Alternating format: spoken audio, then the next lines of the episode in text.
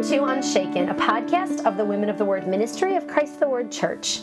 This is episode four of season four, and I'm Julie Van Warmer. I'm so glad you're joining us today. I, I always want to remind you ahead of the beginning of the podcast to head over to your favorite podcast directory and subscribe to our podcast. It really helps us out.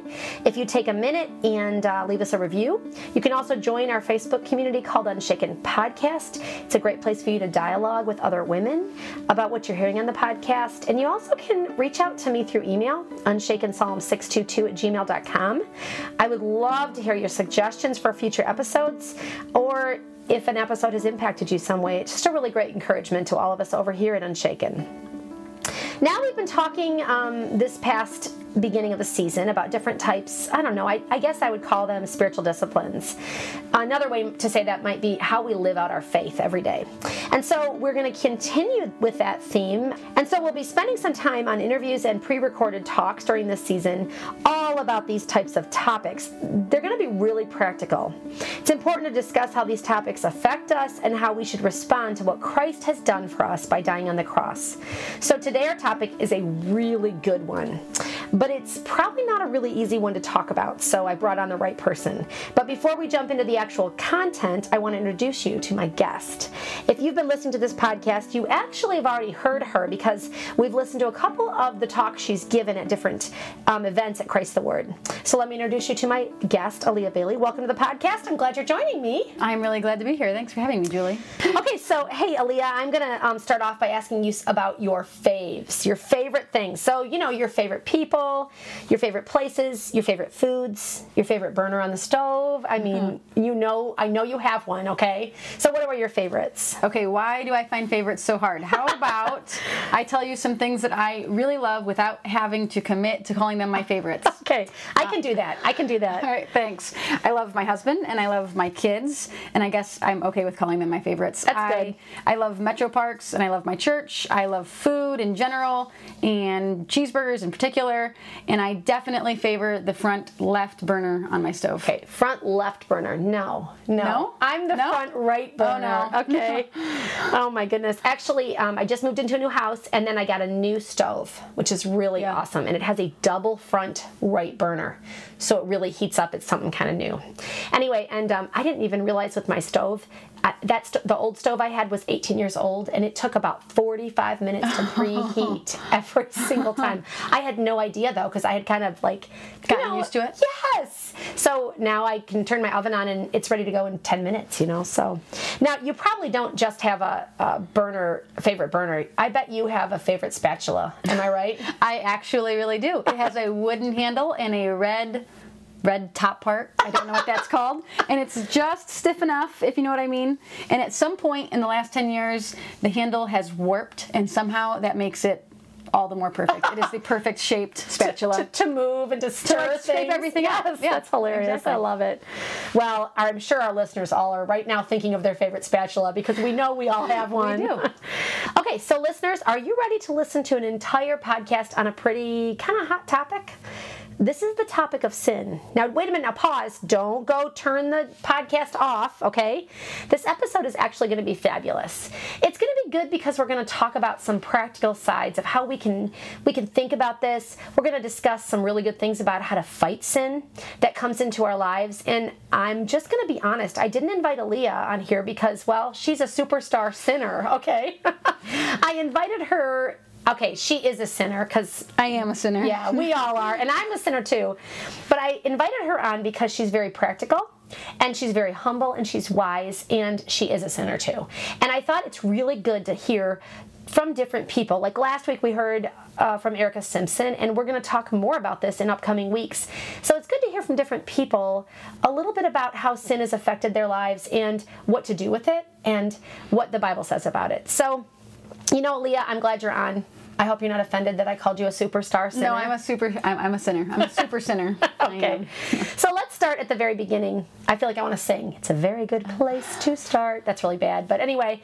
Um, the reality is Maria from the movie The Sound of Music actually has a really good point. She talks about how when you start to learn like about music, you have to start with the basic, the grammar of reading music. You have to know how the rests work and how to count the rhythm, right? Um, if you learn how to knit, you have to know how to purl or drop a stitch.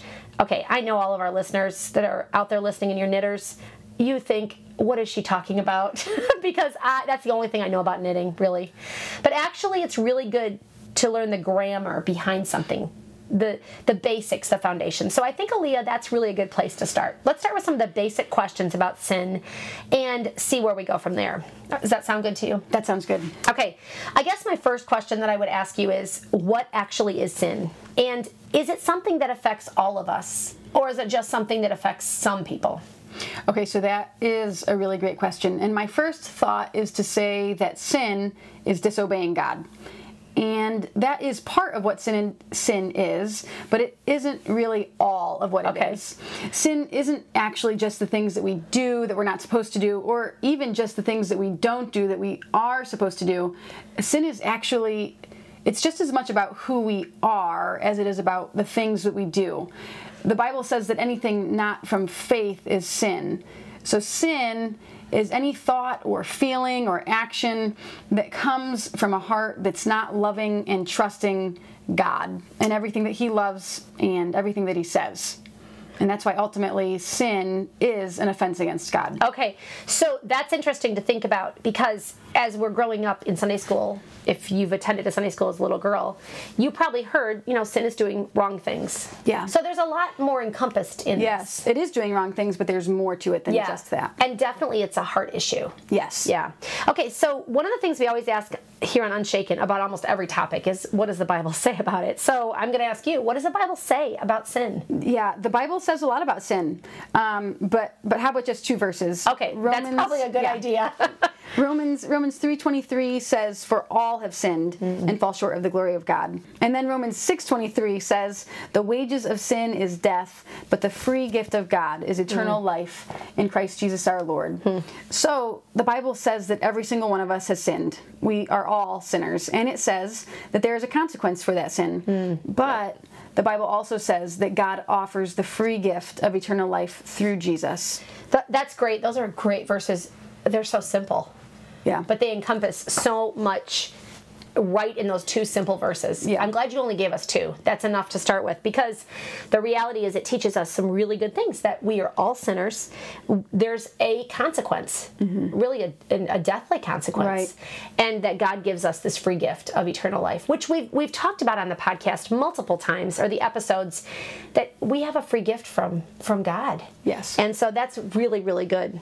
Okay, so if you say that we have all sinned, like I've sinned and you've sinned and our families and everyone listening has sinned, how do we actually recognize sin in our lives? Sometimes we can't even see it. Yes, you are right. Sometimes we don't see our sin. Sometimes we realize that, wow, we have been sinning in this way for years and just didn't even know it. Um, so, first, I would say speak to God, talk to Him, and ask Him to show you your sin. King David, who the Bible describes as being a man after God's own heart, does this in the Psalms, hmm. which they are his written prayers to God. And he says things like, Search me, O God, and know my heart. Try me and know my anxious thoughts, and see if there is any hurtful way in me, and lead me in the way everlasting. Hmm. I think of Jesus healing the blind in the Gospels. Ask God to open your eyes to your sin so that you can live in a way that pleases him. And he is so faithful in answering Yeah. our prayers. He's done this for me so many times. That is a really good start because um, I think God, God not only does He hear our prayers, but when actually in the process of seeing our sin, then it helps to change us. It does. It's like the first step. Yes. Good. Yes. And then as we ask God to show us our sin, we, you know, we have to remember that He has handed us His Word, which tells us everything we need to know to live a life that's pleasing to God. So, so read it. Think Yeah. about it. As I read the Bible, I try to ask myself two very simple, very straightforward questions. I ask, what does this teach me about God? And what does this teach me about myself? And God has shown me my sin over and over as I read the mm-hmm. Bible and I just answer those two questions. Those are really good because they're just simple, but they I love that you didn't just go, what does it teach me about God? Mm-hmm. But you actually said, what does it teach me about myself? Yes. Because the Bible is there to to be our tutor or our teacher or guide us with how we need to learn and change and grow. That's Yes. good. So God has given us great gifts in prayer and in His Word in the Bible. He's also given us a great gift in the church. Yes. Being a part of a church that believes and preaches the Bible is so important for all of us who want to see the sin that we need to fight and to get rid of. Hmm. And when I say being a part, I really mean being a part, being in other people's lives and inviting them into our lives in a way that we can study the Bible with other believers and um, see how living for Christ looks in their lives. Yes.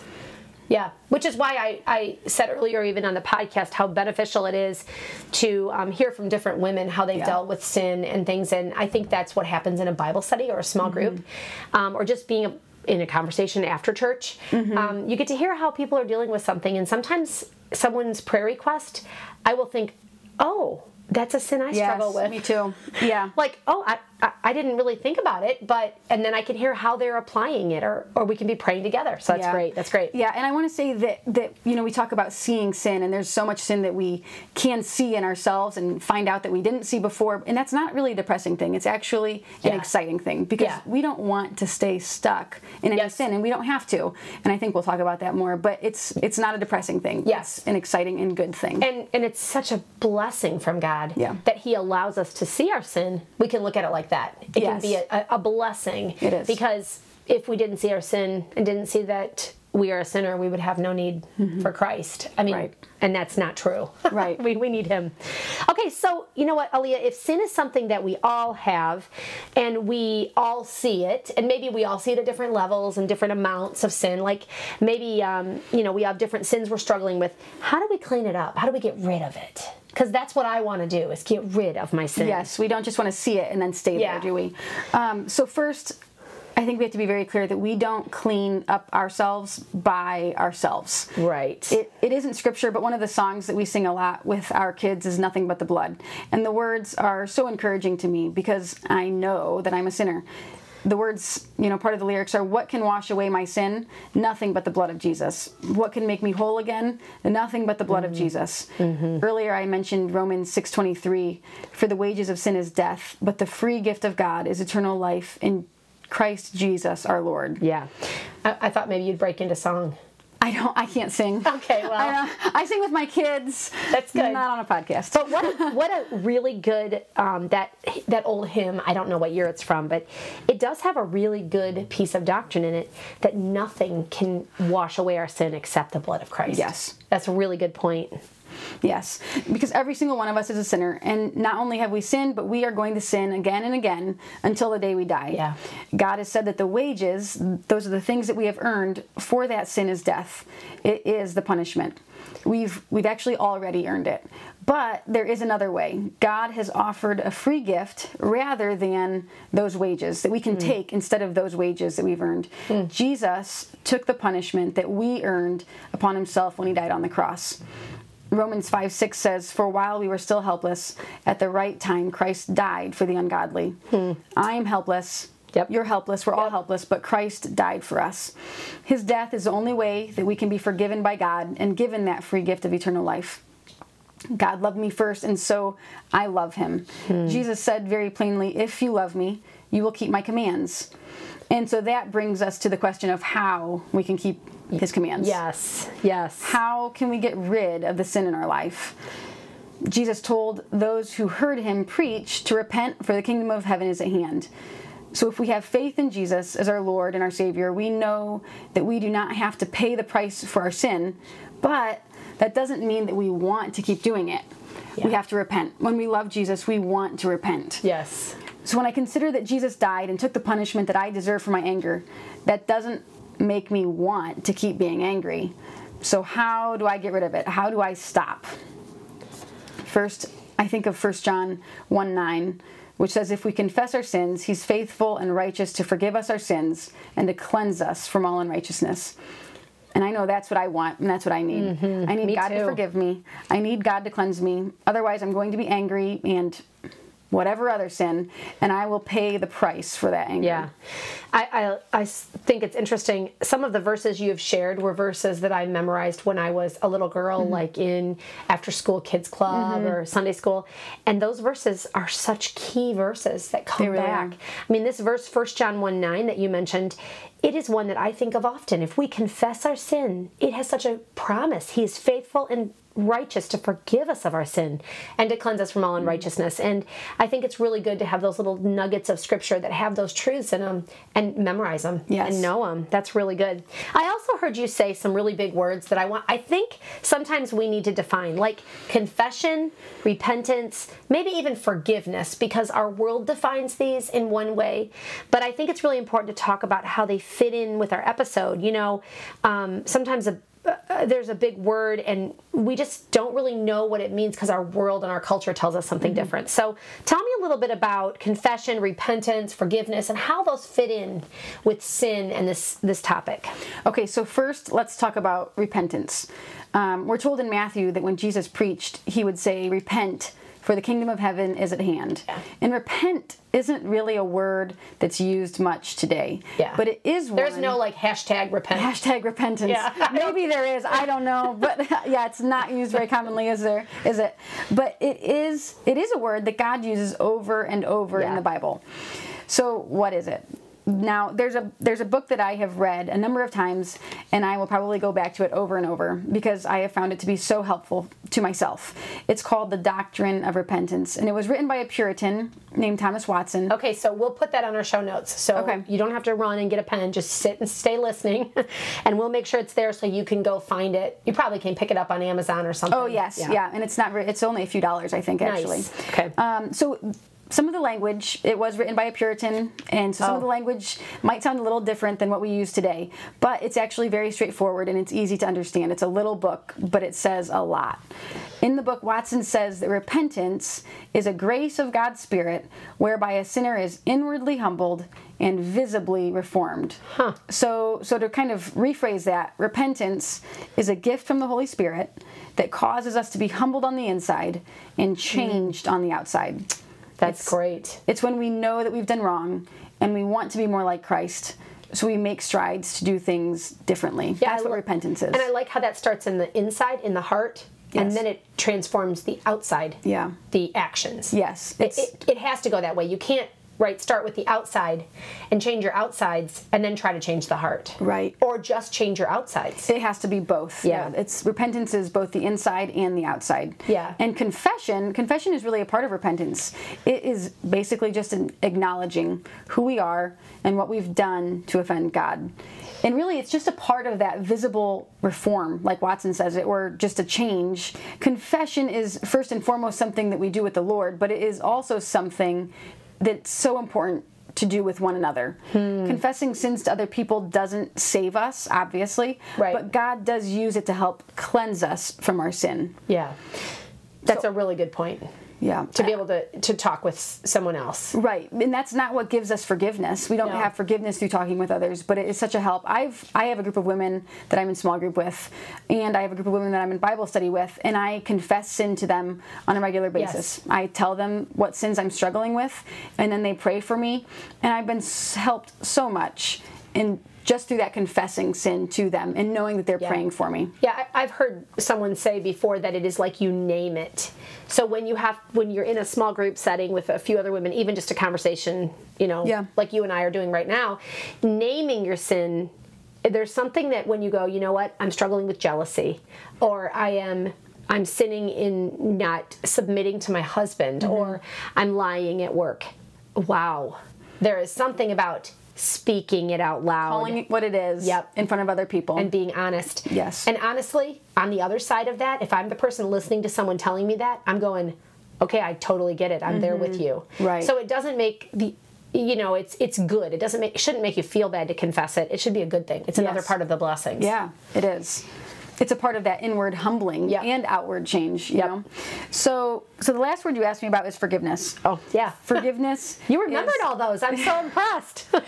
forgiveness it's such a great gift from god and i don't think we should ever talk about repentance and confession without Yeah. talking about forgiveness Absolutely. it, it isn't something that any of us have earned but god is gracious in giving it to us psalm 103 says that as far as the east is from the west so far has god removed our transgressions from us so when god forgives us he doesn't keep the record of wrongs that we've committed. A price has to be paid for our sin, and Jesus mm. gave his life to pay that price. So now God no longer counts our sins against us when we have repented. Mm. And, and that is what forgiveness is. Yeah, that's awesome. That is such an encouragement. I love that verse from Psalm 103. I, we've mentioned on the podcast before that this year in 2000 2020 and 2021 we have at church at christ the word been memorizing psalm 103 and that is a verse in there i almost want to do my hand motions because Do you have hand motions? i do i Oh, had i had to do it with hand motions Yeah. but that verse has been so good to mm-hmm. repeat over and over as you're memorizing it Yes. because it's such a fabulous truth It the is. truth that he takes our sin as far as east is from west. What a great visual. Yeah, it is. A, yeah, that's right. It's a great, great visual. Um, so, Leah, last week um, I shared a great talk given by Erica Simpson on how to fight, or she used the word slay sin, like kill it. Um, she had some really practical advice. It was really good. And I thought it'd be good to kind of review the four or five things she recommended to do. And I think they fit with what you're saying. Number one, she said, take your thoughts prisoner, which I thought was really interesting. Um, I think she pulled that from the verse that talks about taking your thoughts captive. Captive. But there is Yeah. something about taking my thoughts prisoner that hit me hard. Uh, she talks about standing in truth, which is what you just did as you went back to the Bible and you said, hey, if you confess your sin, he is faithful and just to forgive us. That's going back to truth and standing in it. She talked about running from temptation. When we see it, we see the sin that we're tempted to do to get away from it and confess our sin to someone. So she brought that up too. Um, she had so much more to share on this topic. It was just really good to hear. Um, it's always good to hear from other people. And I love how these themes keep coming up. Mm-hmm. You know, when something comes up multiple times, it's so good for us to listen to. Okay, so Aaliyah, give me some really practical things to deal with sin because I know that our listeners are busy women. They have a lot going on, and maybe they have time to sit down and read the book. The you know which I do recommend from Sure. Mr. Watson. I can't think of his first name. Thomas. Thomas. Thomas, Thomas Watson. Watson. Mr. Yep. Watson. I feel like anyway. Um, but give us some ideas of ways that we can practically do this. Okay, so I've already said a few, um, but I'll repeat. Uh, it's so important to be reading the Bible. Pray and talk to God. Talk to Him about your sin. Confess your sin to Him and to other people around you. In addition to those things, though, something else I would say is that we often only think of sin as not doing some particular thing, right? So if I see I have this sin of being critical and negative toward my kids, and I really do want to get rid of it, I, I tell myself, don't say that critical thing. Just don't hmm. say it. Don't say it. Shut my mouth. Don't say it. And it's true that I shouldn't say that critical, Absolutely. unkind Yeah. thing, right? But there is something more actually that I should do. There's this theme in scripture of putting off our sin and putting on righteousness. So I want to put off my criticisms and my unkindness, but I need to put something on to replace it. Oh, that's good. And good it's, point. It's something I've really been working on myself with my kids. Instead of just not saying that critical thing or all those critical things, I'm working on saying something encouraging to every single one of my kids every day throughout hmm. the day. I'm putting off anger and frustration and I'm putting on kindness and encouragement. And it I see it going a long way in getting rid of that sin in my life. Hmm, that's a really good practical, a practical thing. I love that. And this can be this is applied to all different kinds of sins. When you think about a sin you want to get rid of, don't forget to think about what you need to replace that that space with. So put off anger and put on love. Put off selfishness and put on generosity. And think of really specific ways to put those things on. Mm, That's really good. You know, um, so back when we all went to a stay-home order um, in the in like March of 2020, I found myself really struggling during that time, especially at night, with some sins that I was struggling with, worry, and I was having difficulty with forgiveness.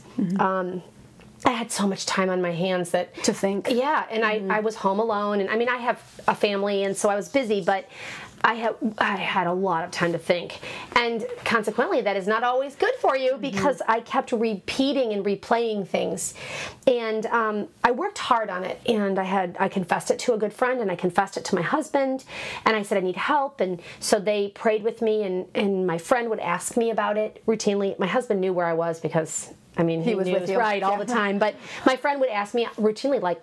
I don't know, every week for a while. Hey, what's going on with that? How you doing? And um, it was really, really good. And then in in the fall, when we kicked back into our small groups here at Christ the Word, uh, older lady in the group that I was in shared a really good thing. I was sharing this in my small group, the struggle, and she said what she did is she took a verse. She took Philippians 4, 8, and 9. And here's what it says Finally, brothers, whatever is true, whatever is honorable, whatever is just, whatever is pure, whatever is lovely, whatever is commendable, if there's anything excellent, if there's anything worthy of praise, think about these things. What you have learned and received and heard and seen in me, practice these things, and the God of peace will be with you she said that when she was a busy working woman, she wanted to grumble and complain in work situations that she had, and she had to replace her sin.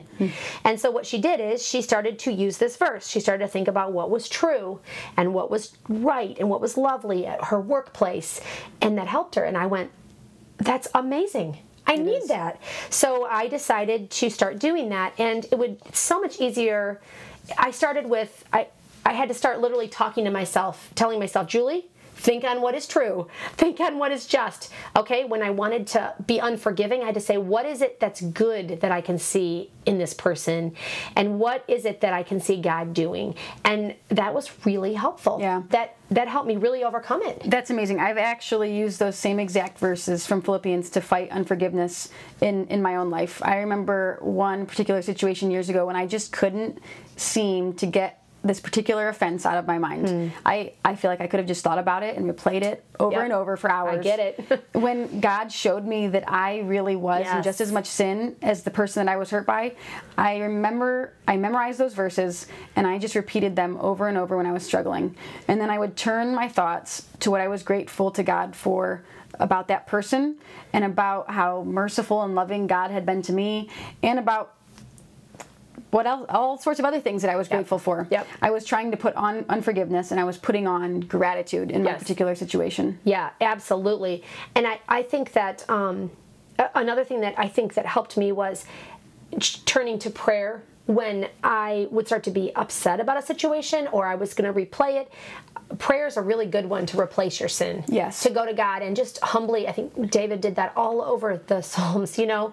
Not only did he say, Search me, but he helped me. Lord, help me with this. And I mean, I think prayer is a really good thing that we can do as a way to replace or to go to God when we're struggling too. Yeah, it's part of taking our thoughts prisoner. You know Yes, yes, absolutely. Okay, now one thing that I've thought a lot about um, is that there are times that we have sins that are really more difficult for different people. We all have sins that we struggle. Like I don't really struggle. I shouldn't even say this, but I don't really struggle with the sin of worry. Yeah. I really don't. I just mm-hmm. go about my life. I mean, I sometimes worry about my kids and their cars, but it's not something that plagues me. That's wonderful. Yes, Yeah. it is. But I have a lot of other sins. Right. And I struggle with pride. I often mm-hmm. think of myself way more highly than I ever should. And I struggle with liking to control things. So if I get to be the leader of something, that's hard. I have to really, really work. And I, I definitely will say that I've grown in that area. Mm-hmm. But there, I still fight those sins. So maybe you have different sins than me. You struggle with the same ones? I have I have those and I have some others. Oh, you have others. Okay, good. So, um, you know, how do we fight a constant sin?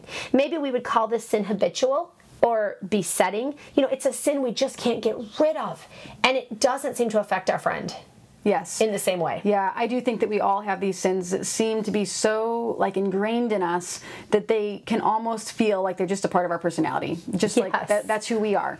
But Oh well, some people even say that, and they justify them. that. this is just this is just who I am. Yep. Yep. But but when we're Christians, we can't we shouldn't be content with that. I think of Ephesians 4, 22 through 24, which says, You are to rid yourselves of the old self, Hmm. which is being corrupted in accordance with the lusts of deceit, and that you are to be renewed in the spirit of your minds, and to put on the new self, which is in the likeness of God, and has been created in righteousness and holiness of the truth. that that verse talks about putting off something and putting on It something. again. does. There's this old self that we we aren't content with. We need to put it off and put on the new, put on righteousness. Yeah. God creates something new when we become His children. So don't decide that it's just okay to live with one of these besetting sins. God says to rid yourself of that old self. On the other hand, I think it's really important that we don't despair in the face of a besetting sin either. Sometimes I think we can get so overwhelmed in the face of these really hard sins that we think it's just hopeless and we just want to throw up our hands. Yes. The Apostle Paul faced really hard sin in himself too. He said, The good I want to do, I do not do, hmm. but I practice the very evil that I do not want. And then a few verses later, Wretched man that I am, who will set me free from this body of death? But then he answers his own question in the next sentence. He says, Thanks be to God through Jesus Christ our Lord. Jesus is going to deliver us. Hmm. Jesus delivers us. So we don't need to despair and we, we can't give up. Yeah, and maybe look at the baby steps, Yes. right? So instead of looking at, oh, I got rid of this huge sin that's plagued me for years, let's take the little baby steps See the work that God is doing in us Yes. every day, every month. Yeah. Yeah. That's good. These besetting sins can cause us to be so grateful to God for his forgiveness.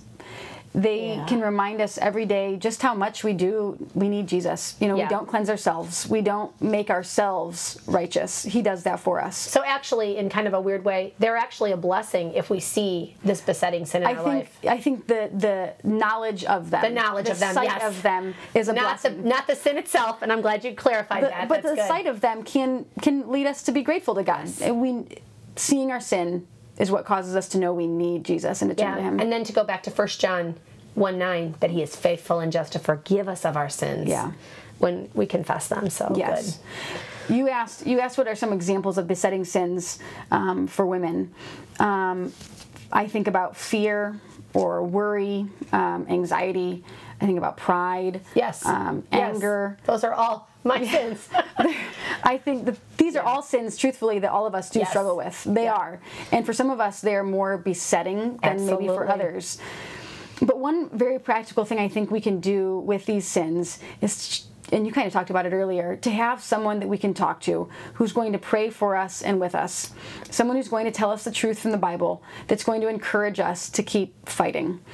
And something else that I found really important for myself is to, when I see these sins, to kind of nip them in the bud right away when they pop up. So for myself, when I think about some of these besetting sins, a lot of them are in my thoughts. yes. So I have to be resolved to fighting them right when they pop into my head. Yes. I remember this point um, when I realized that I regularly had a very proud and kind of self centered train of thought that I was running through in my mind throughout the day over and over. And when I started realizing just how often I would think this very proud thought about myself, I was a little disturbed, honestly. I, I hadn't seen it before. And then when I saw it, it was like, whoa, I Yeah. see it. I had spent a lot of time building myself up in my own mind. So to stop it, I had to start fighting hard the moment these thoughts would come into my mind. And it was hard. I, it was a little depressing to me just how often I had to fight, just how often these thoughts would come into my Yes. mind. But God gave me more and more victory when I stopped my train of thought right at the start and redirected my mind to other things right away. And now I'm still dealing with my pride, but now I'm focusing on other ways, other ways that it comes up. Yes. Well, I like that's interesting. Um, it goes back to Erica mentioning in her talk last week about taking your thoughts prisoner. That's what Yeah. you did. You grabbed a hold of your thoughts and you said, "This isn't right. These sins, and I need to do something, and and I need God's help to do this." Yeah. And I think that's really good because that that is really where I would say most of our sin starts In our minds. in our minds and in our hearts Yeah. and in our thought process and it it carries out quickly and sometimes it looks different coming Mm-hmm. out in different people too. So it's like pride is one that comes out lots of different ways. It does. doesn't always look the same but that's really good. That's a really good practical way to deal with some of those besetting sins that we have you know, one of the things that really helps me when I am fighting a sin is just to have a, a Bible verse, a verse that I, you know, I grab and I cling to and I say, okay, I'm going to remember, like the one I mentioned from Philippians. I think it's good to use God's word, and we don't need to have oodles of it all over our house. We can just have one verse that we're kind of like meditating on. To really think about. Yeah, And I think that's really powerful. And gosh, index cards are cheap. Write it out on there, you Yeah. know, and put it up. Or um, if back in season one, I talked with Katie Lowell, who had struggled with some anxiety, and some of anxiety is sin. And she said she had a whole pack on her phone of images of scripture that she had made somewhere, but she said she just fly through them. And there was hmm. 10 or 15, and that was really helpful when she was struggling with those types of thought issues that She had those verses ready. Yes, and she went to them, and I think that's really good. Okay, so one more important thing that we need to talk about is something that that I actually learned about really well this year. Um, it's called presumptuous sins, and I had never thought about a presumptuous sin. I'm sure that I had read it in the book of Psalms before, but I never actually stopped, paused, and thought, wait a minute, what is a presumptuous sin?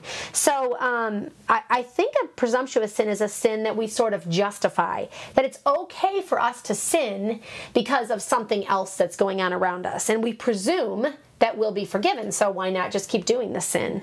Um, so, a little example in my own life, I was living in a presumptuous sin towards an unforgiveness I was living in, un, in presumptuous sin of unforgiveness towards a particular person for a while. I just thought, you know what? I it's okay for me to be mad at them and angry with them um, because the person that I was upset with had hurt me so badly.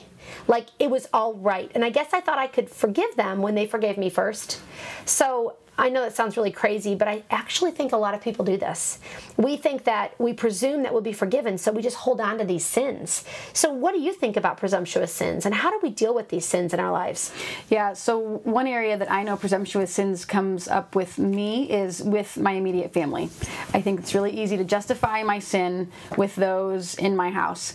So if I'm angry with my husband because he's done something and maybe he really has sinned, and there's some unkind thing that I want to say, even though that I know that it's unkind and it's done just out of anger, saying that thing is a presumptuous sin. Yes. In instances like these, I need to keep my heart soft. I need to keep my conscience tender. Hmm. When I think about my sin being against a holy God who is also my heavenly Father, I think about my sin being something that Jesus actually died to pay for. Isaiah 53 5 says, But he, Jesus, was pierced for our offenses, he was crushed for our wrongdoings. The punishment for our well being was laid upon him, and by his wounds we are healed. So, yes, when we're Christians, when we're God's children, we are healed, but it's by his wounds. So sin hmm. is never something that I want to take like lightly or just think, well, I'm already forgiven, so what's it matter? The cost of my forgiveness was huge. It was huge. So when I move forward and I commit that presumptuous sin without repentance, I, I don't know about you, but I find that the next time I'm faced with the same temptation, it's a little ah. bit easier to commit it again. Yes, it and is. the next time it's a little it's a little easier. And what's happening is my heart is becoming hardened. I'm actually searing my own conscience. I'm making it less and less sensitive. Yes. And that that's kind of a scary thing. It's nothing Yep. it's something that we don't want. So one way And it happens, it just kind of happens slowly. You don't realize it. It happens gradually. Yeah. And, right, gradually is a Yeah. good word. It, it's not like a, a moment your heart your heart is super hard. Right. It's a slow movement, so we must focus on keeping it tender. Yes.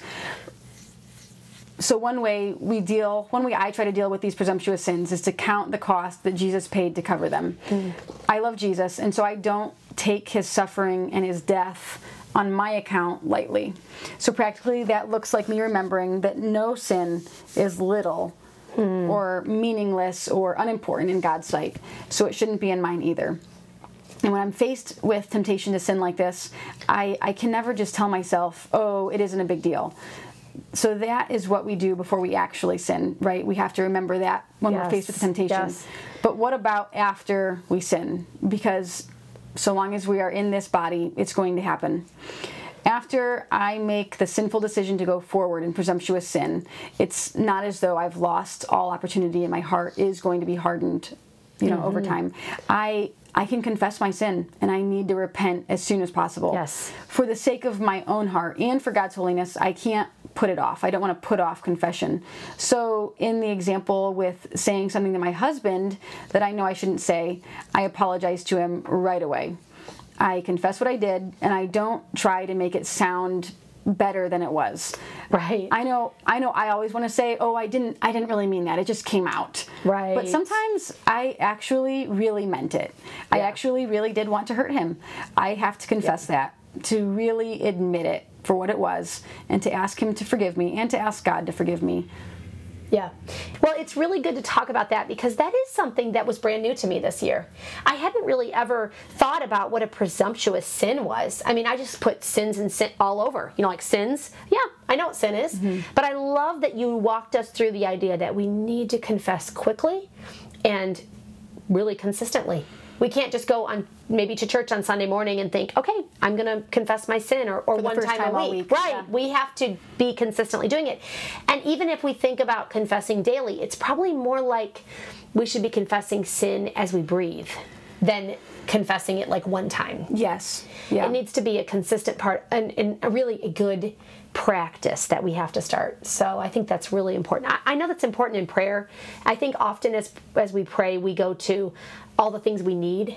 But I think we got to stop at the beginning of our prayers and start with our confession, and and you know maybe we start differently with adoration towards God too. But I think that's got to be a part To of our prayer. To include confession in prayer. yes, we have to. Okay, I want to head off in just a little bit, a little different direction because this is a really good, a good topic to talk about. But I want to add one more thing, one more layer to our discussion. So, what do we do when we see sin in someone else? See, I mean, can't we just go to them and say, "Hey"? This is your sin. And what are some, and I mean, why do they not respond wonderfully to us, right? What are some practical things we can do to help those around us that we love with sin? I mean, it could be things like you're you're a mom or you're a wife. It could be coworkers, and it could be you know other people, other Christian people at your at church. What do, what do we do? Okay, so first, I want to say that we, and maybe this goes without saying, I don't know, but we shouldn't feel the need to point out every sin that we see in every person around us. That would be exhausting, and it would be really proud. Yeah, yeah, Really, our first priority has to be our own sin. Hmm. Jesus said in Matthew 7, Why do you look at the speck that is in your brother's eye, but do not notice the log that is in your own eye? Or how can you say to your brother, Let me take the speck out of your eye? And look, the log is in your own eye. You hypocrite, first take the log out of your own eye, and then you will see clearly to take the speck out of your brother's eye. Yeah. So notice that Jesus doesn't say that we can never see the speck or point out the speck in our brother, the sin in our brother, but first and foremost, we have got to be committed to getting rid of our own sin, to, to getting that log out of our eye. yes. So with with that being said, the Bible does give us some guidelines for how we talk to other people about their sin. In Matthew 18, Jesus gives a helpful kind of step by step guide in how to talk to someone about sin that would be worthy of taking to the elders or pastors of your church about, because that's kind of his last step. If all else doesn't go well, go This to the elders. you do. Yeah. Right. In Galatians 6 1, the Apostle Paul says, If a person is caught in any wrongdoing, you who are spiritual are to restore such a person in a spirit of gentleness, each Hmm. one looking to yourself, so that you are not tempted as well. I love the word gentleness in there. Yes. It's a key word. That is how that that's the attitude with which we do it and the mm-hmm. way our words have to be is gentle. So as a friend, a wife or even just an acquaintance, our desire should be to love people in such a way that we want to help them grow in their fight against sin and in their joy really in serving the Lord. Mm-hmm. Our goal can't be to smash someone with a hammer. It needs to be done talking to them about their sin needs to be done in a spirit of gentleness. Yes. And again, if we aren't repenting of our own sin and being honest with others about it too, we aren't going to be able to help fight others with their sin either. Also, Paul says that, notice that he says, you who are spiritual are to do the work of restoring. So consider your own spiritual state. Hmm. Examine yourself with some humility. Why are you even wanting to talk to them about their sin? Is it for their good, or are you doing it kind of to, to build yourself up? That's a really good question to ask because it is really getting into the heart and the and the motive behind it. Yes. Because I can like as a mom, we're both moms.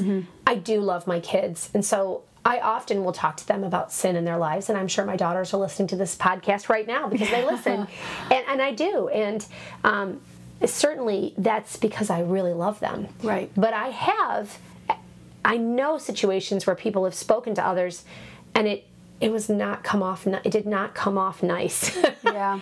and I wonder if maybe there was a, a heart motive issue. That was different. Yeah. Yeah. You know, and when we consider how to talk with someone about a sin we might see in their life, we should also consider our relationship with that person. Is there someone who is closer to them that could speak with them?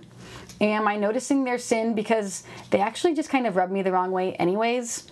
If we determine that our motives are loving and we are humbly examining our own hearts, we can talk to our friends in a way that we, you know, leave some room for their repentance. Yes. I think we should have an understanding that a person's initial reaction might be hurt or it might even be defensiveness, and we can have grace with them in that. Yeah. But to leave some space for that because Yes. we desire restoration, we desire their good. And, and put ourselves in their shoes at that moment and think, how would I respond if Right. somebody talked to me about my sin? Yes. Okay, I'm going to give them a little bit of grace. Give them a little bit of room. Yeah, that doesn't excuse. No. You know, my bad attitude if somebody talks to me about my sin, it doesn't excuse my further sin. Yeah. But to understand, I think what you said is helpful. To understand what would it be like to be in their shoes right now.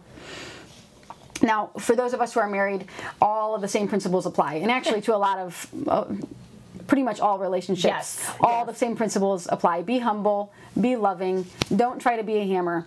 I, I know that in my marriage, I have had to resist the temptation of wanting to take over the role of the Holy Spirit. Oh, really? I, I'm thinking, Aaliyah, that probably most wives have, or maybe husbands I thought you were don't know. surprised, like you never thought about that. Oh before. no, I, I just can I can resonate with that one. So, so I don't know if somebody doesn't know what I mean by that. I mean, I have wanted to point out and be the one who brings conviction for lots of little sins that I've seen or think I've seen in my husband. Yep.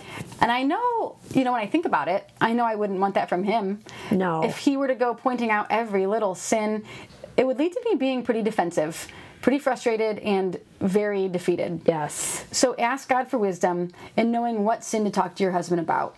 Work to build a relationship that has so much trust that your husband really does know your desire is for his good. And I would add one of the best things you can do before you speak to your husband about any sin is pray. Yes. Because I have watched multiple times that God worked, whether it's in my husband or in my kids or in another person, and I didn't have to say anything. I just prayed that God would help them see that sin. And I'm sure there's people who have prayed that for me. Yeah, And I have seen things. So that was great. And that was really, that's probably the best way to go about it. And there are times you have to talk to somebody, but Yeah, that really, that good. does apply to every every situation. If you want to talk with somebody about their sin, pray first. Yes. There are situations where we should talk to people about their sin, but pray first. Yeah. So, in regards to our kids, you kind of mentioned it earlier. You know, as moms, we do have this responsibility. We have a responsibility to raise our kids up in the way that they should go. And if we're not pointing out sin in their lives and disciplining them, we're not really carrying out the work that God has given us to do. That's right. Now, that doesn't mean that pointing out their sin is the only part of raising them up in the way that they should go, though. I. I've been focusing on Hebrews 3:13 in my own mothering of my kids. It says, "But encourage one another every day as long as it is still called mm. today, so that none of you will be hardened by the deceitfulness of sin." I think I said it earlier, but I'm working to encourage all of my kids every day because they need that to fight their own sin. I know that I need encouragement to fight my sin. We all need encouragement. Our friends, our husbands, children, acquaintances, I mean, people at the grocery store. There's no Yeah. reason we can't encourage them. We need to encourage our bosses, our pastors, everyone needs encouragement that's to so fight their sin. Yeah. So, for any pointing out sin that you're doing, I would encourage you to do way more encouraging. Yeah. Encouragement actually helps people fight their sin, it gives them hope, and we all need that when we're faced with our sin. We need Ab- hope. Yeah, absolutely. I think those are really excellent words.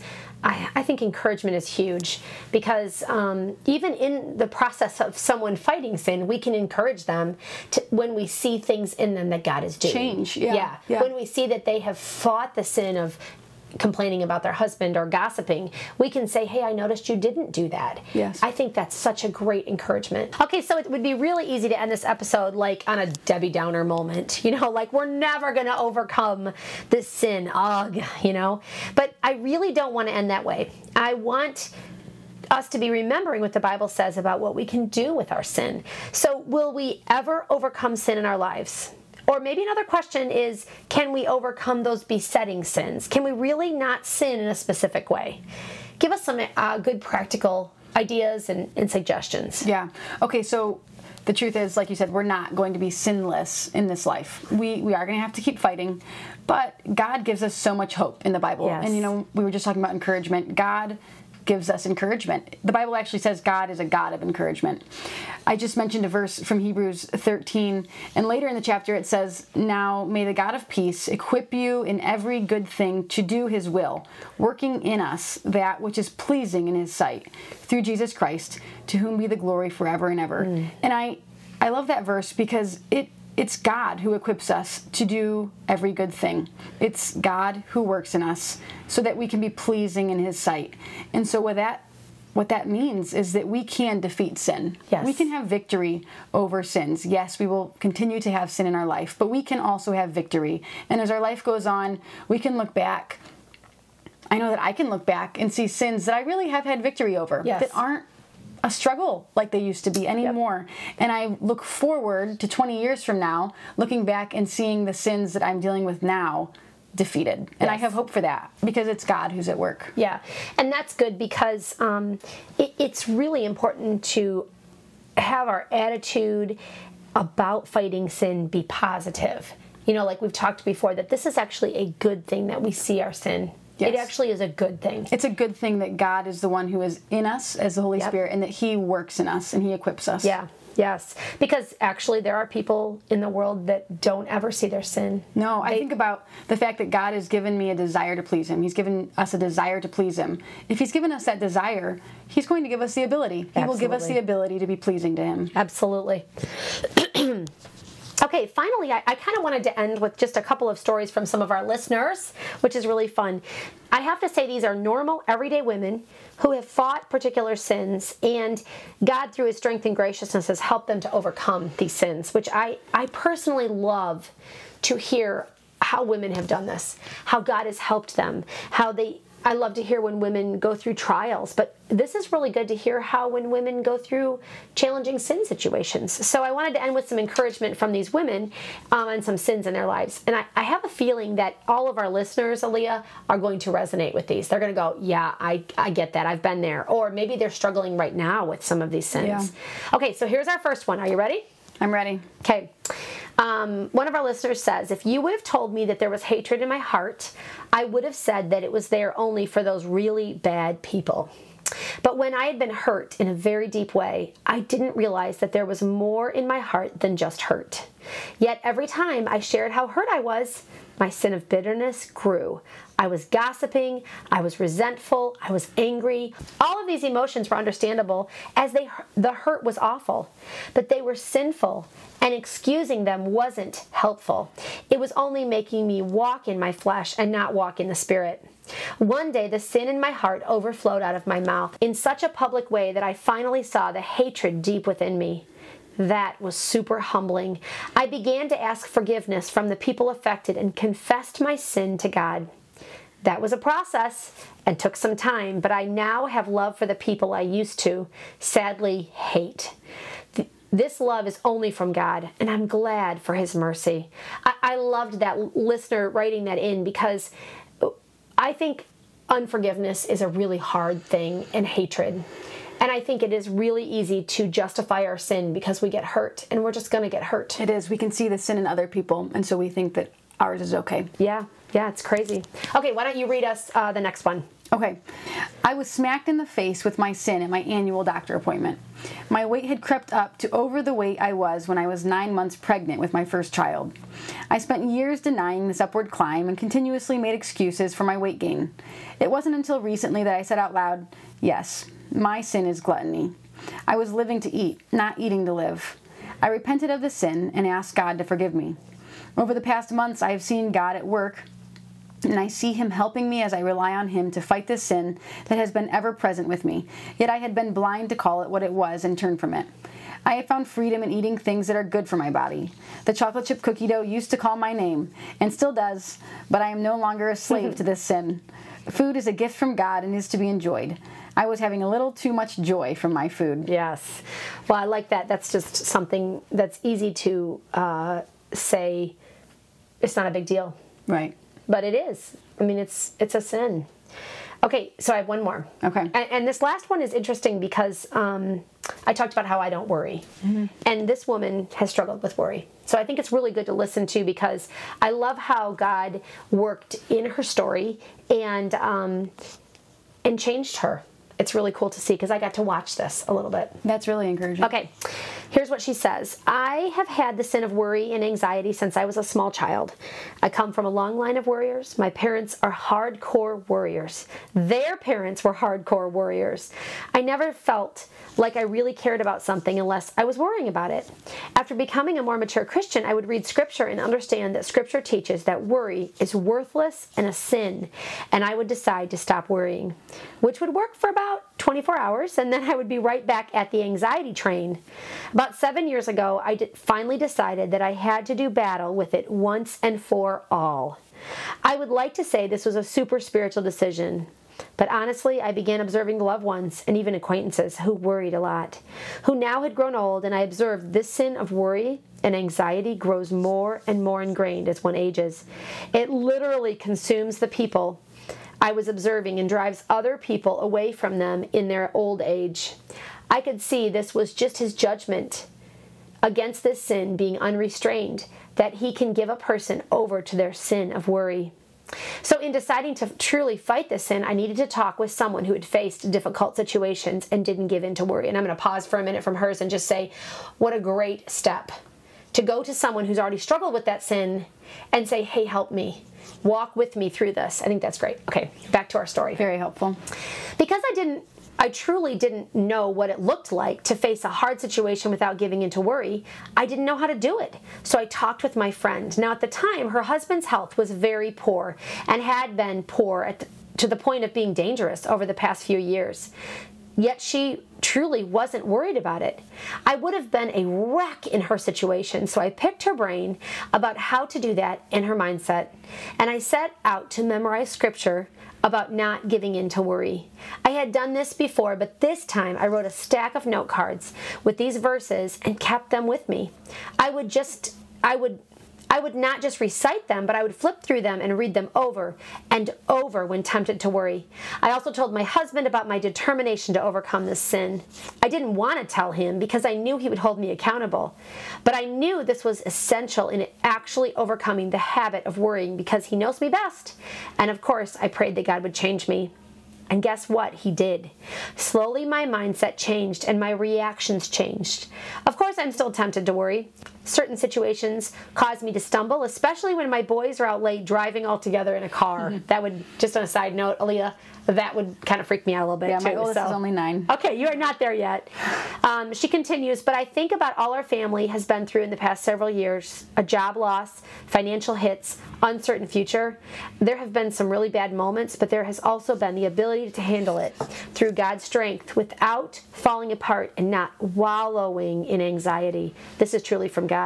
Okay, and then Aaliyah, this last part she writes, I love this and, and I, I was going to mention this earlier, so I'm glad that I remembered what I wanted to tell you. The most amazing thing she said happened a couple of months ago. I said something about me struggling against worry, and my son said, Hmm, I don't really think of you as a worrier. I think that was the nicest thing that he could have said to me. Okay, so you know, Aaliyah, one thing that I that I remembered that I wanted to mention earlier is how important it is when we were talking about um, what what we do with sin in our homes. Okay, so like when we see sin in our children and how we can bring it out, we have to encourage them. You, you brought that up, and that's really a good point. But I think it's important for our families to see that we struggle with sin too and how we're fighting it. Um, and being able to be honest. And, you know, my kids are a little older, but my kids know my sin. Trust me, they see it. I don't have to tell them. And not only that, but they have actually said things to me before and I was like, wait a minute, you're not supposed to say that. But it was good because they love me. And so when I was frustrated with something and angry, one of my kids said, Mom, what are you doing? Why are you so angry about this? It's really no big deal. And it caught me off guard, and it was a, a young child, so it wasn't directly focused on the sin, but it did catch me off guard because I realized they were watching. So I think it's really good to remember that our kids are watching us and that we it's okay to talk about it. Yeah, with they're them. going to see our sin, and so seeing us fight our sin is would be a huge example. It is. It is. It really is. And and working together. You know, I, I, do think that sometimes my sins, the sins I struggle with, I see those show up in my kids. So I've already been there struggling with them. Mm-hmm. So it's good to work together and I just love those encouraging, encouraging stories from the the women that wrote in. Um, these are some pretty common sins, and it's really encouraging to hear how women have practically walked through overcoming certain sins. I'm really glad you came on today, Aaliyah. I think you had so many really good things to share with us. Um, it's really good to talk about it, and we're not done here on the Unshaken podcast. This is a topic that will probably come up over and over because it's probably one of the most important things we need to be working on in our lives. Um, so, Aaliyah, would you end by praying for us today? Sure. Father, I pray that you would encourage each one of us, that we would know your love for us, that we would love others in the way that you love us, and that we would have great hope in your forgiveness. In Jesus' name, amen. Amen. Hey, thank you, Aaliyah, so much for coming on. I really appreciate Thank you for having me. Yeah, your time, and it, it was really good. Hey, and everybody listening, join us next week as we're actually going to take it this one step further, and we're going to talk about one specific sin that virtually affects all women. Okay, actually, this is going to be one that affects all people. So I'm not going to tell you what it is. You're just going to have to tune in next week at the Unshaken Podcast. And uh, don't forget to subscribe, join our Facebook page, and remember that when everything around you is shaken, you can stand unshaken because of our rock and our fortress, because of God. Until next time.